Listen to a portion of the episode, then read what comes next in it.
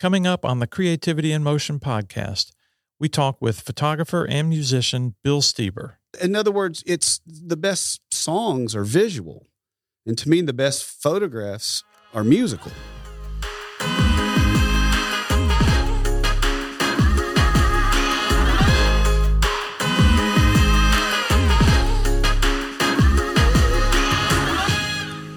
Hi, my name is Chris Hollow. And I'm Mark Mosry, and this is episode number three of Creativity in Motion, a podcast about creativity where we talk with creatives of all kinds to find out why they create and especially how they overcome creative obstacles. In this episode, we'll be talking with photographer and musician Bill Steber about what it's like to maintain creativity on a project that spans over 20 years, plus how he embraces Southern blues in his own band, the Jake Leg Stompers. Before we get started with Bill, I need to tell you about our sponsor, Nossi College of Art. Nossi College opened in 1973 as a fine art school and has transformed into Tennessee's only private art college.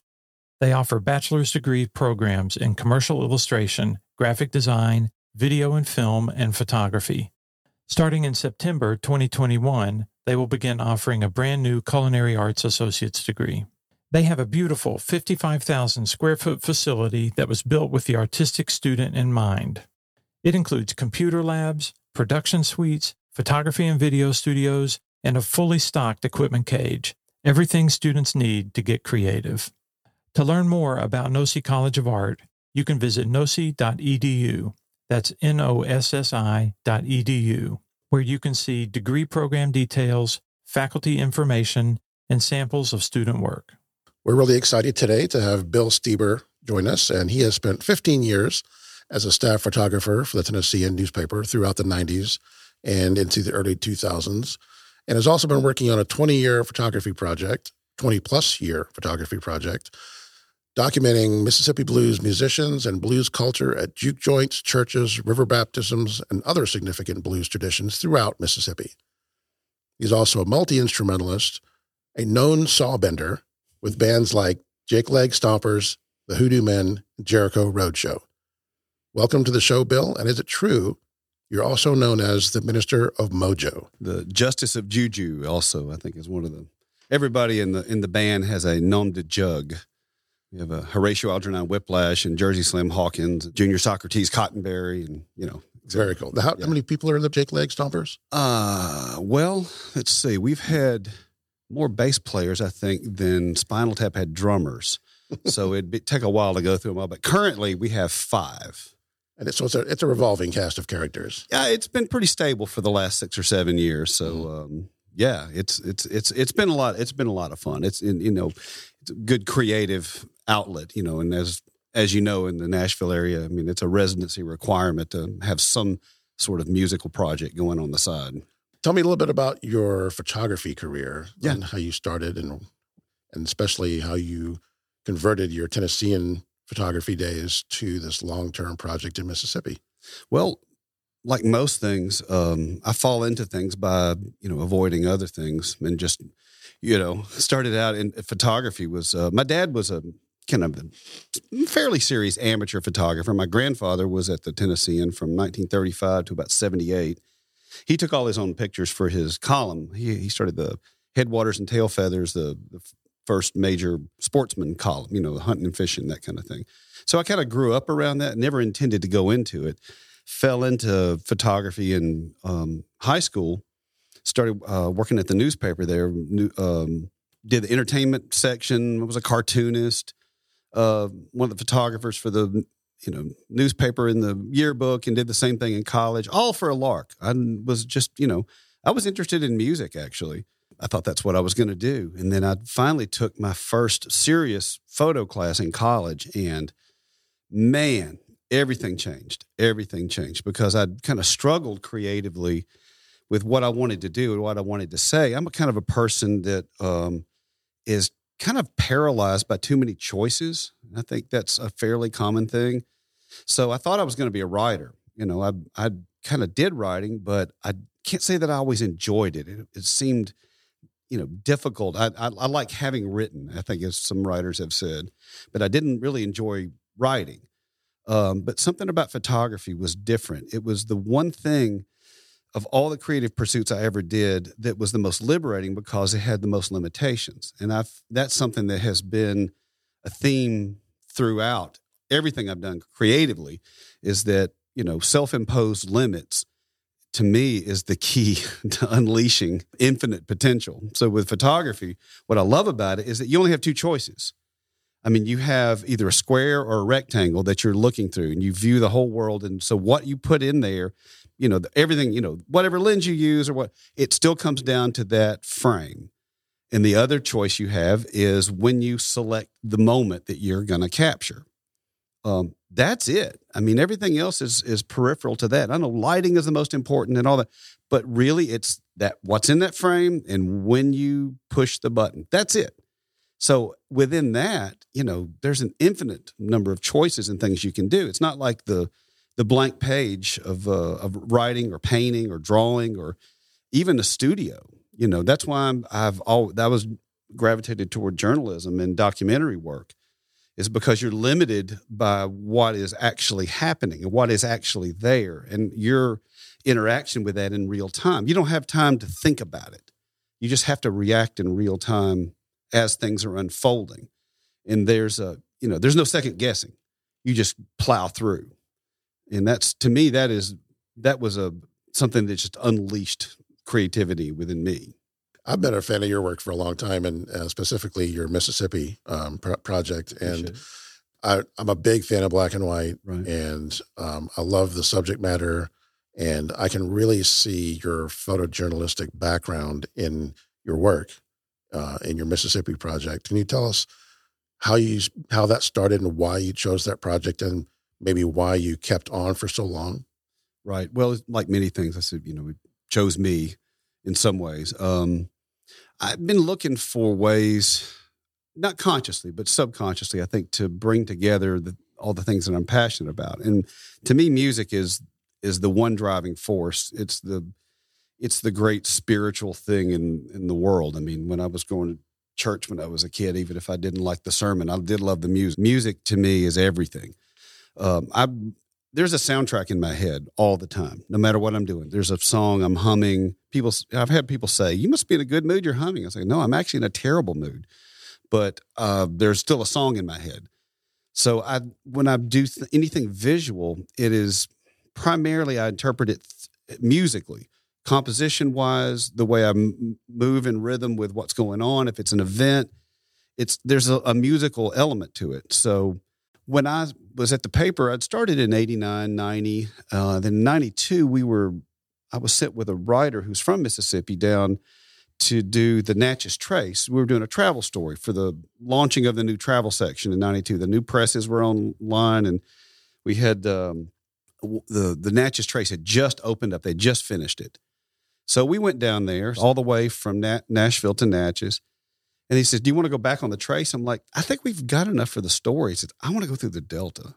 I, you know, I've just had this love for this music my whole life. And I lived in Mississippi when I was a little kid, but we lived in the central part. And I didn't remember ever going through the Delta. I really wanted to. And so, and that was the best way to do it because starting in Natchez, uh, in the Old South, where, um, I mean, all the, not only all the, the old antebellum mansions and the Spanish moss, but the ghosts. And it's such a deeply haunted landscape. So coming out of that and then going up through um, Port Gibson and then the lower part of the Delta and the kudzu takes over from where the Spanish moss was. And then you come out on these big flat plains and then the sharecropper shacks. And, and then suddenly I just viscerally felt the context of the music that I had loved since I was a kid. I discovered my dad's Jimmy Reed and John Lee Hooker records when I was a little kid. And suddenly it all made sense. And I was just shot through with electricity. I mean, unlike anything I'd ever felt. Like, I, this is, you know, I'm a duck and this is my pond. I mean, I just felt alive there. Well, we stopped in the Delta. Somebody had given me some names of some people to maybe to visit. So we stopped and I visited with uh, son um, Thomas and he was in his late 60s. He not in good health. And I walked in to his little shotgun shack, and there was a full size casket there in the front room with a looks like a dead woman in it. it was a one of his folk art sculptures, and then there was a, a, a on the shelf there was a, a clay skull with human teeth and I was, and then his son Pat took me all the way to the back, and son is sitting there on the edge of a bed, and he's smoking a cigarette, and the cigarette ash has burned all the way down to the filter, and he hadn't touched it, and it's this arc, arching ash. And I just sat there mesmerized, just talking to him, listening to him. He got out and played some music. I blew a little harp with him, like you know, any naive guy, you know, uh, would do. But we had such a good time, and I just suddenly was like, I cannot wait to get back here. I have to visit him. I have to I have to be I just have to be here. And I went we went back home and did the thing and I was making uh, plans for a trip to come back in the next spring. There was some festivals I wanted to go to down there. And by the time I got back, uh, he was already back in the hospital. He had had a, a I guess a brain cancer, brain tumor. And uh, by June of the next year, which was 93, he actually died. So really, the only significant time I spent with him was that one day, and and then I suddenly had this urgency. I was like, oh my gosh, um, now that I found what I want to do with my time, um, what else is and who else is here that is on the cusp of being lost? And that's kind of what what started. I mean, it started out just a handful of things. You'd find out about somebody, and then so do you know anybody else that plays? And then you go. It's it became almost like a I don't know, this quest, this treasure hunt, this. And then pretty quickly on, you know, I, I wanted to get beyond just the stereotypical, you know, here's an old man on a porch with a guitar kind of thing.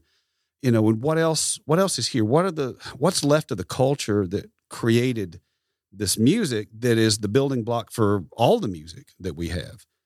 Um, so you know, river baptisms and, and people that still did traditional farming. I wanted to see if anybody still handpicked cotton or plowed with mules or any of this. I wanted to see what was left. If any kind of uh, sort of like um, uh, superstition or religious retentions in the culture that come still left over from Africa, you know, that kind of thing. I mean, I go in extremely naive and enthusiastic about all this stuff, but the more that you find out, the more you find out you don't know. And the, but it's, it, it became, a self fulfilling kind of generated engine that just went on and on and on and still continues to this day.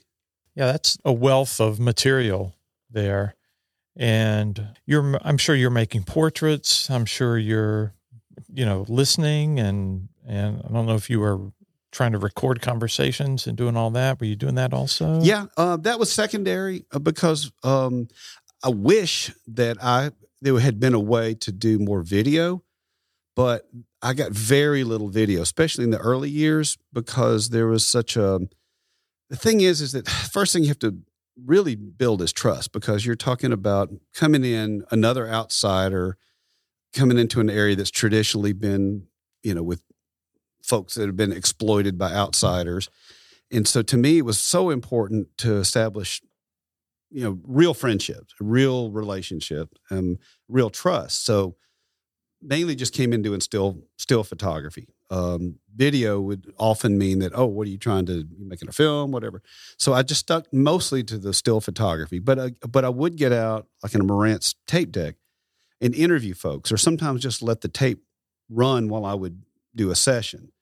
Um, photographic session. And then later on, I, you know, with some folks, um, I did do some, you know, recorded them playing and stuff and lay these field recordings as a result, I mean, I've got hundreds of hours probably of interviews of, you know, like every time I would go every fall to uh, Moon Lake and, and photograph the baptism down there around Labor Day weekend, I just would record the whole thing. Or when I would go to a church service, where I'd go to a funeral for one of my, you know, blues musician friends, uh, just record the whole thing just for no reason that that somebody needs to. Somebody needs to make a record of this. So yeah, there's a lot of stuff I've still got in mind, um, audio wise, and in some video. You know, later on, um, with certain folks, it was okay to do some video, but here again, I always want to make sure you know you want to treat people with respect uh, for their time and you know for their art instead of just feeling like you're just taking something from them. I was going to ask you about approaching people you don't know, right? And sort of the cold call of, "Hey, can I take your photograph?" Right. And I was remembering in college that I used to you used to have to show contact sheets on the wall, mm-hmm. and one of the things that they always said was you don't have any port like you have to go into their world and get their Right. get get them. And I remember I still have it. There's one photograph in particular which was the first person that I ever walked up to and asked and bothered them. Mhm. Right. I was afraid I was afraid to bother them. Walk up and ask, "Can I take your photograph?" Mhm. And it took a lot of time to kind of work up to that. Mhm. And I finally did it. The guy goes, "I don't care." It Right. was, Yeah. it was like that was kind of a breakthrough. Do you have a, a photograph or an image that kind of set you off on your journey? I mean, I, you were just talking about the guy that you met, but was there a photograph associated with that that kind of began your journey? Well, actually, I'll take it all the way back from my very first photo class. Um, our very first assignment, my very first photo class was go shoot a roll of film. Just he just wanted to see what you do. Just technically and compositionally right. Well, the second actual assignment was go photograph twenty strangers. That's great. You know, go and, and but here's the thing. You know, that it should have some theme. So some people would go and like go to the gas station and get 20 people pumping gas. The point was not to make a great photo, but was just to force you to go and approach strangers on the cold call thing. So I decided I went to the flea market and I photographed people holding the things that they had bought. I like the idea of the incongruity. Like for instance, there was this, you know, kind of very Baptist middle-aged woman with the teased hair holding this poster that had a picture of uh, four women in the back of a pickup truck with their butts showing, and it's and it said "hauling ass." You know, and she's looking very sheepishly. I think she'd bought it for I don't know her son's bedroom or whatever. I don't know, but just that kind of thing. Uh, just it was just hilarious. You know, it, it kind of like photographing people with their dogs that they look like, kind of thing. And so that was the most terrifying thing I'd ever done at that point. But it was pretty surprisingly easy. People want to be validated. People want to be seen for the most part. You know, I mean, some people, I think it used to be easier then than it is now. Um, people on now are much more uh, kind of visually sophisticated and jaded at the same time. It's like, okay, what's in it for you? What are you doing this for? What's, you know, what's the deal? Back, you know, with then it was like, you know, I was a kid with a can. Hey, I've got a school assignment. Can I take your picture? Oh, sure. if you're polite, most people just don't care. It's fine, you know. Yeah. Yeah. What, what the worst that can happen is they say no, Right. and you say thanks anyway and leave. No, exactly. You know, uh, that's something that, and, and it it doesn't always get any easier because every person and every situation is unique, and you, it's just I tell you what it's like. Is I used to do door to door canvassing when I was in college for a organization, and um, and man, it was some of the most satisfying and terrifying and difficult thing I had ever done. Because no matter what happened at the last door, you know, you knock, you literally knock on the door and you've got to deal with, okay, this is a whole new situation. You know, it could go really well, it could go really bad, and you just got to read the situation. And that's become, as a photographer, it, it of really becomes second nature and intuitive, where you just have to, especially working in the newspaper work. You mentioned earlier about uh, learning to take photos and, and and and the limitation of photography, and you basically have the the viewfinder. You know, you have the square, the rectangle, and you decide what goes in there, and you also decide when to push the button. And as a photojournalist, I'm sure you're a lot of times you must feel like you're just interpreting what's in front of you with your camera. So, on a project like the the the blues musicians, uh, when you where this is your baby, Mhm. right? Yep. How do you get from just photographing what is in front of you, and how do you start to turn it into something that has more of a unique vision, a more of a unique voice that people can recognize as this is a Bill Steber photograph. This is not a photograph that anyone else could have taken or did take. You know, how do you use that that square, that rectangle, and how do you decide, you know, make those decisions to to to elevate it into something that's been imbued with your creativity as opposed to just a picture of what's in front of you? really glad you asked that question because that is probably one of the primary driving forces that has kept me passionate and interested about doing this for you said over 20 years uh, the first picture was august of 92 so We're a year and a half shy of 30 years that I've been doing this. Um, so it really, you know, it cuts down as a as a documentary photographer. There's, you know, it's not just the limitations of what's in the frame and when you push the button. You also have tremendous amount of limitations as to what kind of liberties you can take with what you constitute as the truth. So, in other words, uh, you can do a portrait of somebody. You can make them go to another location. You can, you know, do lighting to show that okay, this is a portrait. This is not something I just came upon, but it needs to have the integrity of truth of, of that person. That you're not telling something untrue about that person. Um, so you have all the limitations that you would have through, you know, journalism and doing being a documentary photographer. But with this project in particular, um, I I also bring to bear. There's no way that I'm not gonna. It, it's not going to be filtered through me. There's no way that it's going to be objective, even though it's everything I've ever released. I believe is true. It's not objective. So what is subjective? My, what's subjective is is my feelings about the subject, my feelings about the music, my feelings about an area, the what I choose to photograph, and the way I choose to that wants to convey an emotion, that wants to convey um, what is what is it that I want to say about an area. Like for instance, um, I did a big uh, cover story on Yazoo County blues for Living Blues a few years, 2017 well, uh, Yazoo County is kind of a it's a weird platypus within all the subcultures of Mississippi blues. You got the Delta, you got the Hill Country, you know, you got the coast, you got all these places. Yazoo County occupies the area right below the Delta, but right above the part where it's the Deep South. There's a lot of kudzu down there. It's very hilly, like the Hill Country. Um, it's really unique. It's a really emotionally and geographically unique place, and it's a and it there's a the music that comes from that county um, is associated with Skip James and, and Jack Owens. It's that minor keyed, uh, very haunting music, and that echoes the landscape.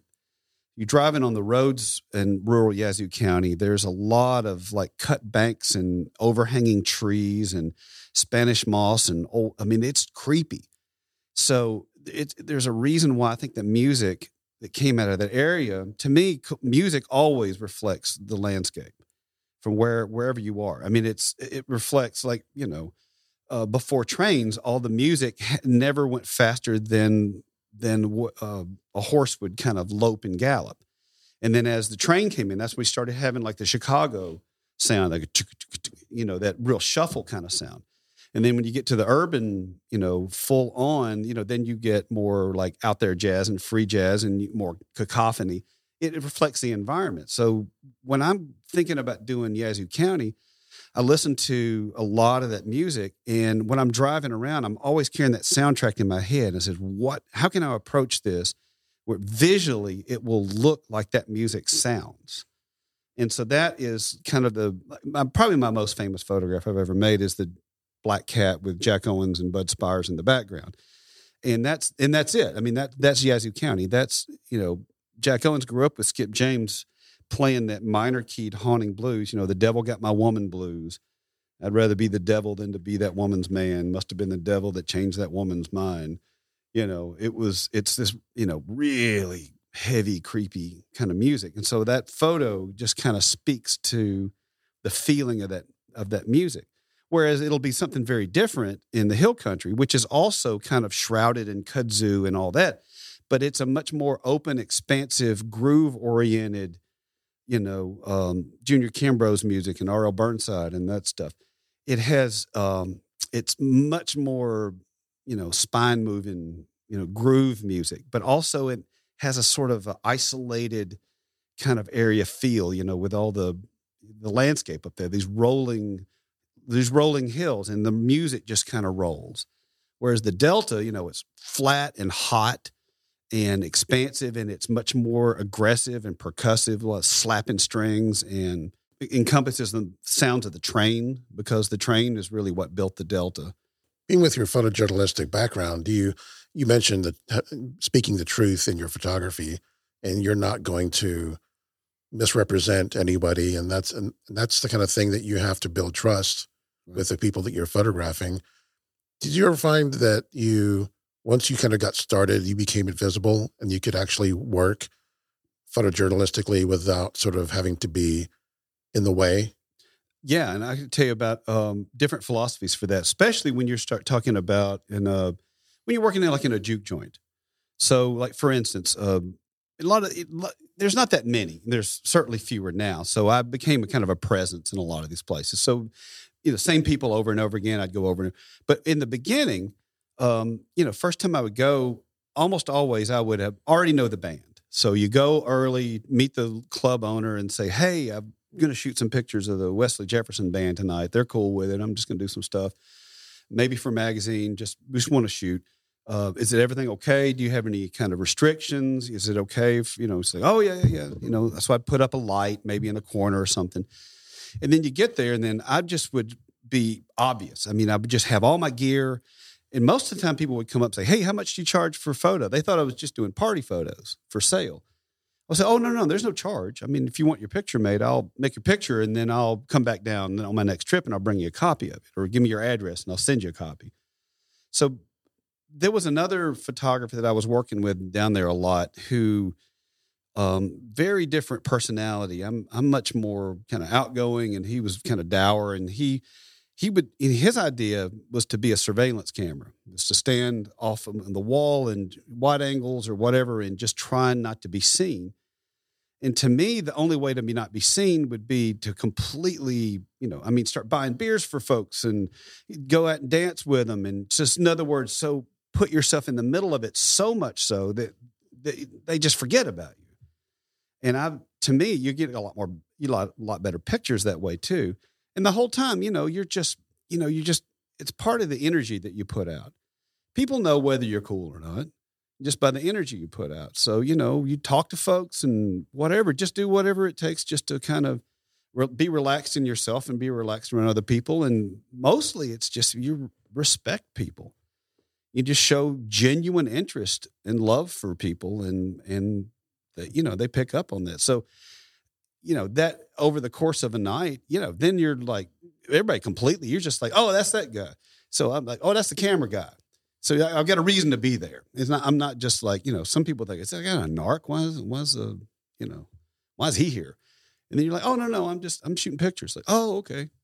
Um, so anyway, that that's that was been my approach. How have you kept your level of creativity up since this project started? You mentioned you're you're almost 29 years into this now, and how have you uh, managed to keep it fresh? How have you not f- sort of fallen into the trap of shooting it the same old way? Mm-hmm and making it repetitive, but something that's new and exciting and and and different over the over the years? Well, in the beginning, it was because out of a sheer terror of not knowing what I was doing. Because I mean, I was already been a photographer for a few years, but I uh, I decided that I needed a challenge. So, and I'd only ever shot 35 millimeter and little four by five in college, but you know, not much to speak of. And I thought, okay, if I'm going to do this, I need to commit to a format, and I want to do it on a Hasselblad because, you know, I'm going to miss probably most of the good pictures, especially in the beginning, because it, it it's just not as fast reacting than a 35 millimeter. But the ones I am going to get are going to be a massive, beautiful, you know, negative that I can make exhibition prints with. So I, you know, at first I'm just I'm not only trying to figure out how to navigate within a, um, an area where I don't have many contacts, and you know, I'm trying to learn it, but I'm learning a format that I've never worked with before and it was really challenging and there was so much to discover you know just all constantly for the, i'd say for the first 10 years it was just constantly more people to discover more places more ways of approaching it expanding out into other aspects of the culture getting into Parchman penitentiary trying to get access to all this stuff. And then after a while you're just like oh okay i've got so many bags in my trick in my bag so i you know the, how many other things can i do? And so I kind of backed off for a few years in a way. I didn't really put a lot of emphasis on it. And then in the early 2000s, um, I got into, I finally um, took some classes in uh, doing the wet plate thing. And one of the things, and a lot of the old guys that I originally met were gone by then. So I'm still documenting their children and other new folks that come up. But then I started concentrating more on those atmospheres, the landscape, um, doing other portraits, going back and rephotographing folks in the in the wet plate process, which is an entirely different thing. I, I originally went to the Hasselblad so I would slow down, but I got to where I could work really fast with the Hasselblad, almost as fast as 35 millimeters. So then I'm like, okay, you got to keep slowing down. That's when I went to to the wet plate, and then and I've been doing that down there for over 10 years for the listeners who don't know what wet plate is, just talk briefly about that. Okay, well, wet plate is it's literally like the third major photographic process from the invention of photography, but it's the second generation.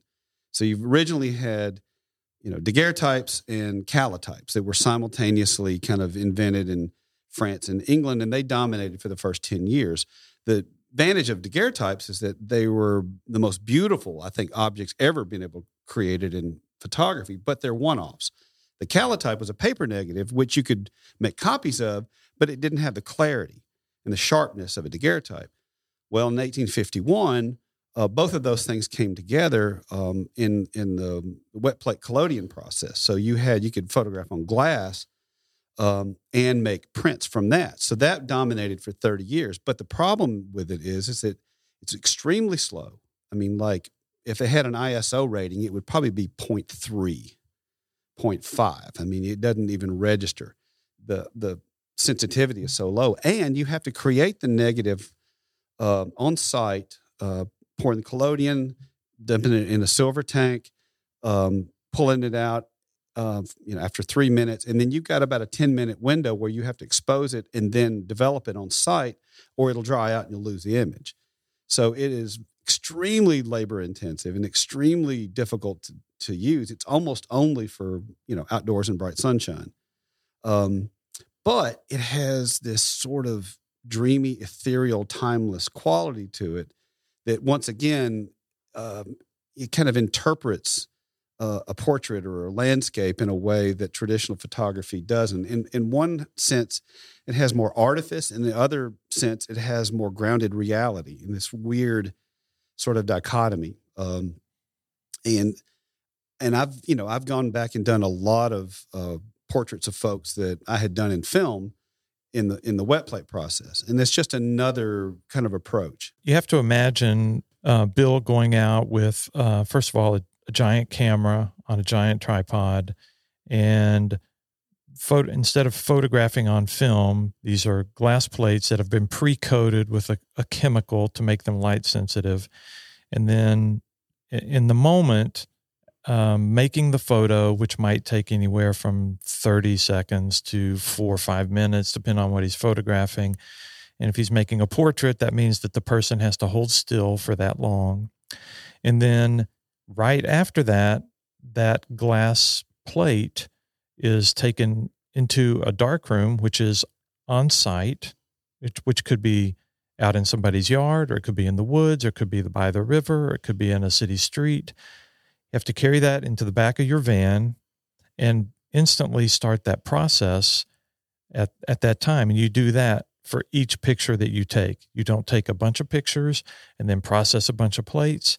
You take you photo you you expose a plate and then you go process that plate and then you decide if you're going to do it again. So when you say you had to slow down, I think my record, you know, uh, a couple of times I've I photographed events. You know, like there was the the second Black Banjo gathering in um, Boone, North Carolina. Dom Flemons, my friend from the Carolina Chocolate Drops, invited me there to to do some portraits of some of the folks there. I think we made about twenty plates that day over the course of eight hours, and I, that's about the most I think I've ever made in one day. And that's only because I I didn't have to move. I could set up and bring the people to me and just and just run through them because you know even at that rate, I think the maximum uh, images I can make in an hour would be about three. If you wanted to go any slower, you'd be drawing. Well, I thought, with yeah, pen no, and paper. I think etching, maybe, you know, That's you the know, way like, you know, once I get that done, I can be like uh, what the guy uh, in my left foot, and then I just like only draw with my foot. That's you know. right.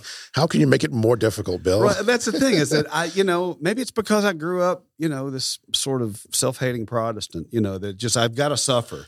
So you know, whatever it, it it takes to make me suffer more, that you know slows it down, makes it more difficult, more more. That's why I think I called subconsciously my whole project is called Stones in My Pathway, because it's not only about you know the culture that that comes from folks that have had struggle but it's also about all of our daily struggle and and you know overcoming obstacles and um and man you know we're blessed by our obstacles you know and you're out there in, in the dead of the summer in the heat with some chemicals that are probably not that good for you rubber gloves sweating your ass off to make one picture that may or may not be any good. Right exactly.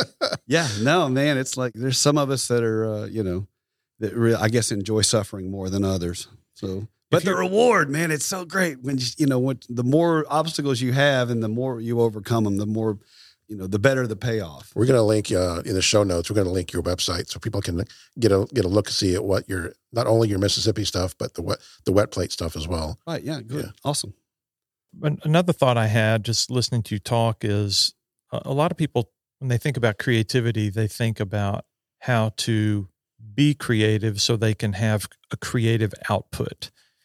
And it seems to me that that create that uh, you're almost more like a medium that creativity just comes out of you and it's all you can do to control it and channel it in in in the arena of photography or music like creative output is who you are all the time that's kind of the goal, I guess. Um, I, I feel like I was really fortunate in that, you know, I grew up in the rural South. I grew up, I'm from, you know, about 50 miles south of here in Nashville. Um, from a, you know, big, fairly, you know, religiously conservative family and all that kind of stuff. And so you normally you would say, oh, I, you know, I did this to rebel against my upbringing. No, not at all, man. My family, um, they are, you know, my mom's family from 14 generations in Tennessee and they're all um, incredibly creative and in a, in a manner of just like it's not a big deal. My grand, I was partially raised by my grandmother. You know, she lived up the street from me. She made corn shuck dolls um, for the kids. She made quilts. Um, when I'd stay with her when I was a little kid, you know, we would she would just take a milk car, uh, like an egg carton, and just like, okay, what can we, what can toy can we make from this? So everything we did was just pure creativity. And I had uncles that, you know, either painted or wood carved or just everybody made crafts or it was just really kind of natural. But it took me a long time to kind of find what I wanted to say. I didn't really have any confidence in any of this whatsoever. It was really when I discovered photography in my teen years and early 20s that I finally gave myself permission. But now that I'm thinking about it, all the things I've chosen, even within the music, um, it's still pretty prescribed. I mean, I still do my own interpretations of traditional Southern music or whatever. I don't have, I don't give myself that, um, you know, ultimate freedom to completely, you know, explore from, um, you know, from a place of of just, you know, pure art for art's sake. Well, let's let's talk about so like if you have uh you know graphically speaking you have this big circle of photography that's that is that is your life and then you have another circle of photo- of of your life which is music and the two overlap pretty hard Yeah, yeah, right? yeah, yeah. so transitioning from photography into your own music um, tell us about your how you started on with music was your family musical and how did how you ended up where you are now with the Jake Leg Stompers and the other projects you're involved with I would say, yeah, my family they actually played a lot of music before I was born. My uh, my grandfather born 1902. He played clawhammer, banjo, and harmonic and stuff. And I knew him, but I never got to hear that part of it. He had quit. I think probably by the 40s. He had kind of not played anymore. But we had a huge tradition of a cappella singing around my grandmother playing the piano. Uh, my mother just sang all the time and, you know, would grab me up as a little kid and teach me how to swing dance like she did in the 50s. And my grandmother had a piano and I would stay, I'll get off the school bus and every day I would get up there and I'd play hunt and peck and just pick out melodies just naturally. Uh, eventually I got a dulcimer and fell in love with that. I got a harmonica, fell in love with that um, music was always the single most important thing in my, in my life. And, and it was neither encouraged nor discouraged for the most part. It was just one of those things. But it was, um, yeah, it, I, I, had a, you know, some friends of mine, one friend in particular, Bob Gray, is a good songwriter. I played as the temporary member of his band for about 10 years because I wasn't going to do it for a living, you know. Um, but I was the only one that stuck with him for all these years. And he would say, like, oh, I, I hear some mandolin on this. Um, I'm like, well, do you play mandolin? No. Do you? No. He says, well, go buy one and learn it. So I bought a mandolin and I learned it enough to play on that part. And, and that's, it kind of built up over the years like that. Just pick up, you know, um, six or eight different instruments of various, you know, proficiency. And then by the time I left the paper in 2004, I had this um, in my head for about 10 years that, man, I would really like to do it like a jug band, something really fun where you could do traditional music. And, and it just, I, there was no way I had time working at the paper, you know, 60 hours a week, you know, it's like. Um, but suddenly I had some time on my hands. And so I ran into uh, an old college professor of mine named Ron Bombardi at the Uncle Dave Macon days. And I said, well, let's get together and jam sometime. And that quickly turned into a group with him and some of his other students, current students and we started playing old time music and jug band music and old blues and ragtime and and then by the fall you know we kind of had a band and it's um, that's been 16 years you know just as a little side distraction and we've gotten to play you know festivals all over the country and we put out I don't know how many four or five albums four albums four albums we need to get our fifth album out well how does it how does being creative in photography inform or how different is it, I guess, your creativity in photography versus your creativity in music? It's a different part of your brain or is it similar? I, to me, it's really not because, like I said, music informs my visuals and, um, and visuals informs my music. So in other words, when you, when you, when you, when you're bringing a song, especially if you're a story song, you really kind of have to imagine the scene.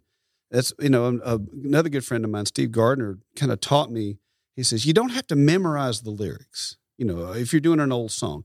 You have to just kind of internalize the story. So once you've done that then you tell that story in your words.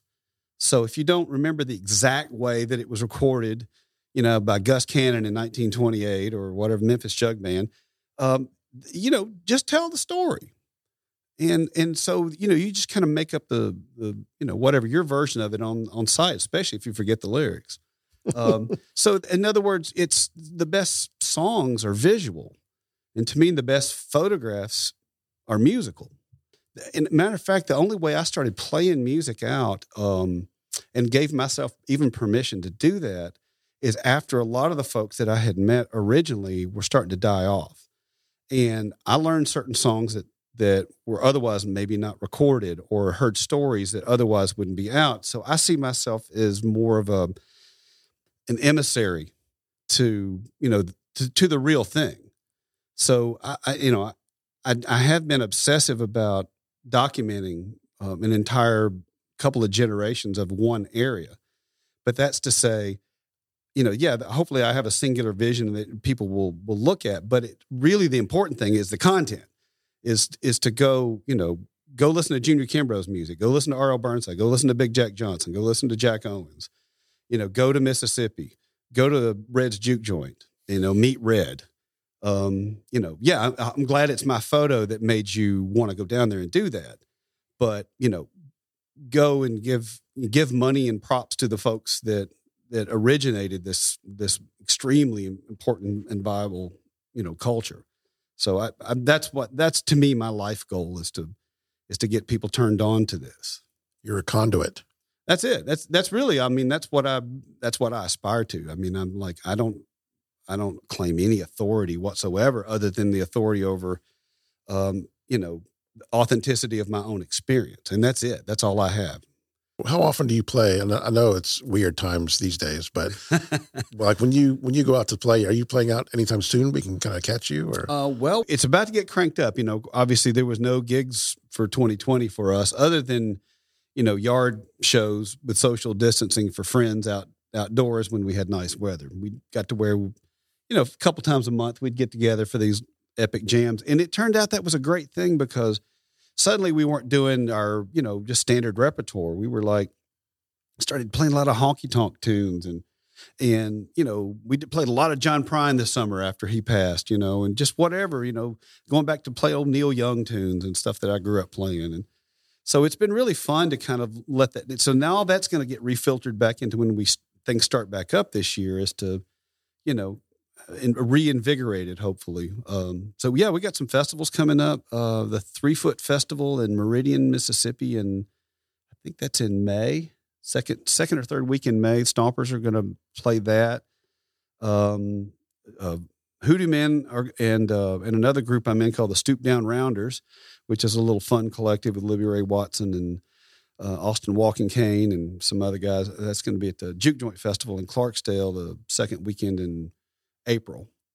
And um, Hill Country Picnic, North Mississippi Hill Country Picnic is back on this year. Last weekend in June, just north of Oxford. That's a great festival, man. That is one of the great festivals. I get to play that again this year. So, you know, I'm looking forward to it. I mean, there's things are going to be opening back up now that vaccines are rolling out and the weather's getting good and we can play outside. Really looking forward to kind of getting back on the boards and getting the calluses back on my fingers. Well, Bill, you were kind enough to bring some instruments today, and we were hoping that you would play us a couple of songs. Would you mind? Oh, we'd love to. We're going to do this old song from 1930. It's uh, the Memphis Jug Band's version of In the Jailhouse Now. I've got a 1920s Mauna Loa banjo ukulele, and we've got Mr. Uh, Mr. Sam Rorix over here, otherwise known as Horatio Algernon Whiplash. We call him Noisy in the Jake Leg Stompers. You're about to find out why. He's got this washboard here that's, uh, well, you're about to hear. He's got everything in the world on this thing. It's only illegal in about four states, so we're in Tennessee, so we're in good shape. I have a permit. That's a yeah, permit to carry. Here we go. In the jailhouse now.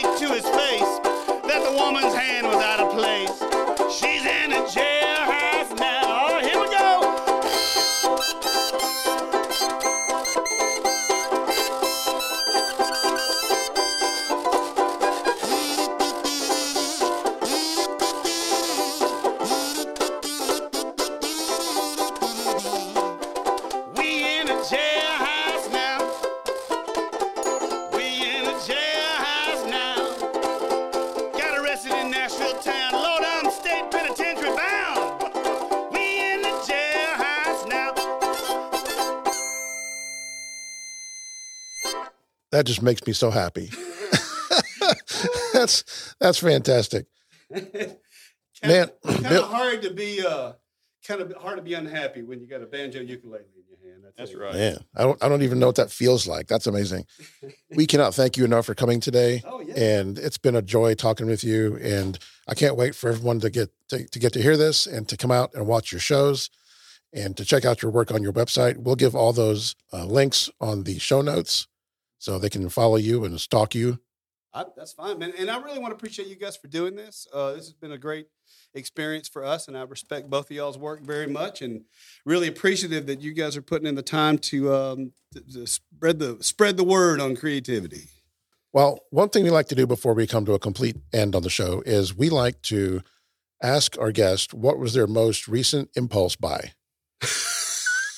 and so we'll we'll go next, but you get to go first. What was the most recent thing you bought that was like just a complete impulse buy? A 14 CD set of um, music that is the precursor to the influence of Sun Ra. That's out there. Where do you find something like that? Where do you find anything like that? Uh, Yeah, but- eBay and Discogs, man. You know. Very good. Mark, what did you end up buying?